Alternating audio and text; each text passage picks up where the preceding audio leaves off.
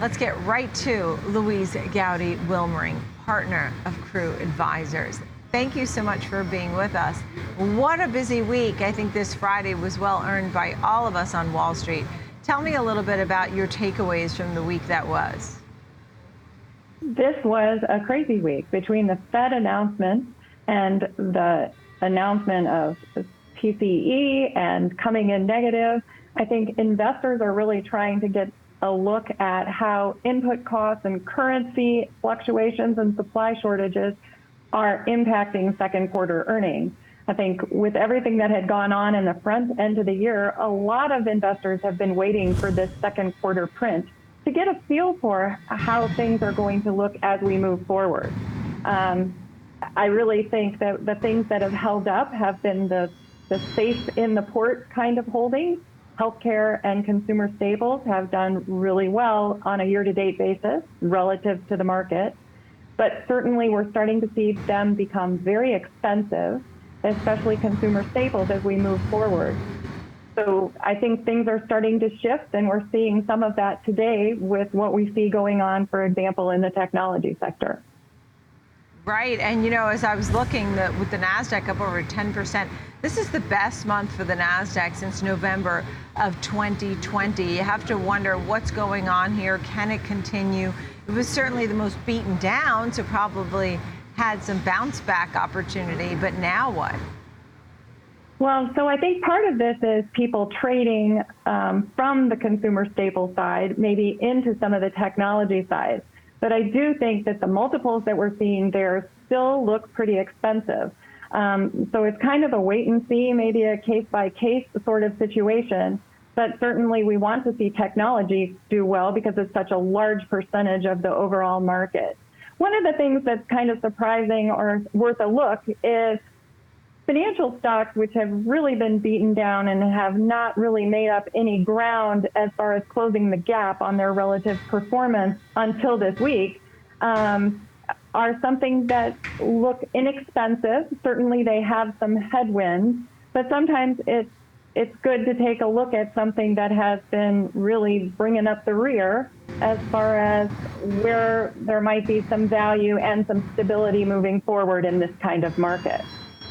Right, right. You know, I want to get to some of the sectors because you started mentioning a few of the sectors. And this July, I mean, for, for, certainly we've seen a lot of groups doing well, but the standouts, technology, consumer discretionary, did very well. At this point, we've seen some rotation, but there's always the safety plays too. Tell me a little bit about some of the sectors that you do like right now and why. I still continue to like healthcare. Um, it is driven by really strong balance sheets and innovation, and certainly we have demographics on our side. The multiples don't look too ridiculous, and they have held in really nicely. Um, I, I, am starting to look very closely at financials when you consider that um, some of the PEs in Staples, for example, are trading at some of the larger constituents of, of the, the same PEs in technology. That tells you that maybe Staples are a little expensive. Financials still look inexpensive, and if we could get a more normalized yield curve, we may catch some tailwinds for the financial sector moving forward.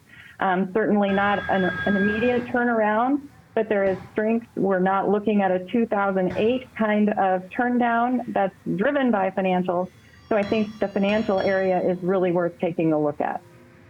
Right, understood, understood. So with these groups here, um, and financials. Tell me a little bit about the rates and how they fit into your plan of liking the group. Which way are they going and why this might work or not work? Um, the reason they wouldn't work, of course, is if the consumer really, really gets tied up and we can't seem to get through the normalization of the interest rate cycle. Um, where they will work is as the yield curve does stabilize and reverse this two in 10 sort of malaise as longer rates start coming up should the Fed um, let some of their runoff, let those longer rates peak up, then I think the financials will definitely work. Right, right. And then uh, finally, here, as we take a look at the big picture going forward, I mean, what did you think of earnings season so far? Some of these companies, I think, have surprised folks in some ways. Others still, you know, give us these tepid outlooks, and some not at all. overall, I think it wasn't as bad as expected. And that's why we're Yeah. seeing the movement that we have in the market. So I think it's very encouraging. Um, it shows that companies have been able to manage through and have control over some of their pricing for their earnings. So I guess the, the big question is how much of these supply shocks and currency fluctuations will continue into the third quarter and whether companies will continue to be able to pass on those costs to the consumer. Yeah. Louise Gowdy Wilmering, partner at Crewe Advisors. Thank you, Louise, so much. Thank you.